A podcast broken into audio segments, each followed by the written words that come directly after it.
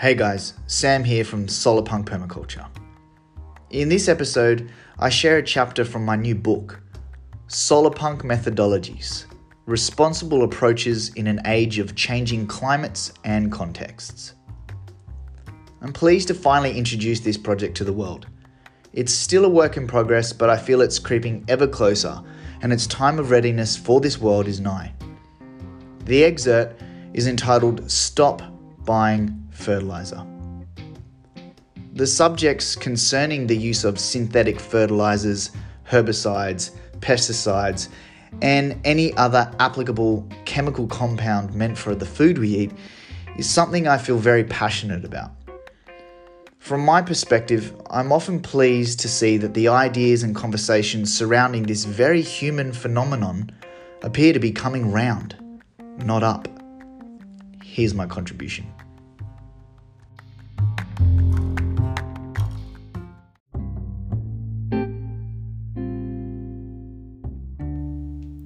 Stop buying fertilizer.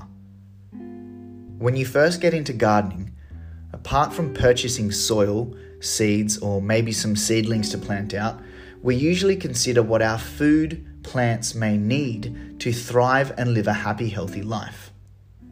Often, the first thing people do is head straight to Bunnings, locate the plant food aisle, and purchase some liquid fertilizer to feed our brand new plants. Very thoughtful. But I'm here to tell you that none of this is necessary. In fact, I'm here to tell you that you can grow and produce all of the fertilizer you need right in the garden space where you planted your brand new seedlings. You see, what a lot of people don't understand is that plants we grow actually harvest the atmosphere for various types of nutrients that they need to grow all on their own. This includes many of the common weeds growing in unwanted spaces between pathways or in the middle of productive vegetable plots. A better way to think about weeds is seeing them as another brand of fertilizer, the free kind, the ones you can grow. Weeds, like all plants, have the innate ability to draw specific nutrients out of the air and place them into the soil.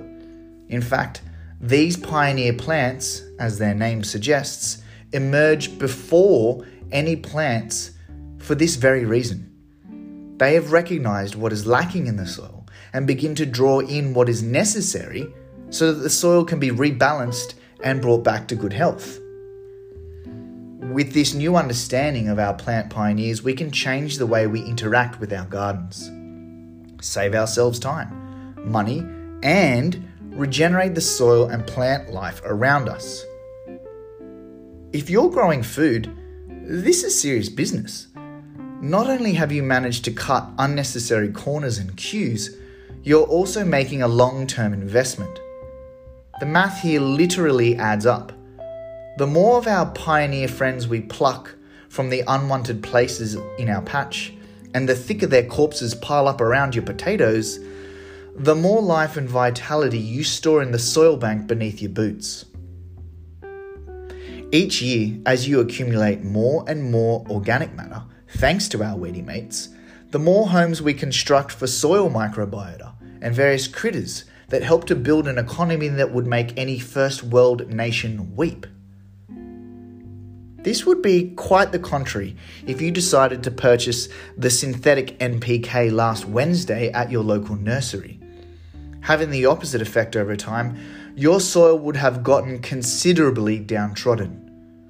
The opportunities for soil life to flourish would lessen each season, and in a number of years, just like the age old industrial ag fields we see in the dystopian visions that lay forced into the fallows of forever, your potatoes will be too pooped to shoot at all. In fact, you probably wouldn't even see those once perceived troublesome weeds anymore. But despair not, my gardener friend. The idea of a synthetic application is beyond you now. You don't work against your garden anymore, you work with it. Hooray! Now that you understand how to grow and collect your own fertilizers, and you see your plants beginning to perk up and flourish, you also begin to notice an increase in the populations of creepy crawlies you never knew existed. Whatever you do, don't revert to your old ways. Bunnings' pest control aisle is not the answer. What you're beginning to see are the emergent and beneficial properties of a well fed and fertilized plot. You see, all of that extra buildup of prehistoric pioneers is providing food and shelter, not just for your plants, but a plethora of pocket sized monsters who've got your back. As you increase the diversity of different plants you grow and are fed back to your plants, yes, you can dispense your daikon radish around the plot like you've done with your unwanted weeds.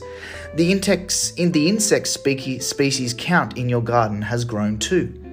This is likely growing exponentially now as you become obsessed with the idea that different plants harvest different nutrients from the air, and you realize that you're not only farming flowers and fennel, but you've accidentally become a Pokemon master and nearly caught all the bugs en route to Viridian City. Ah, Misty would be proud. The bugs have balanced the ecosystem, dude. Your army of lady beetles has taken back the hordes of aphids, and the paper wasps are dive bombing the cabbage moths in an aerial display so dazzling you've forgotten that you even buy fertilizer in a plastic bottle. Grow them weeds, feed that soil, respect your mother.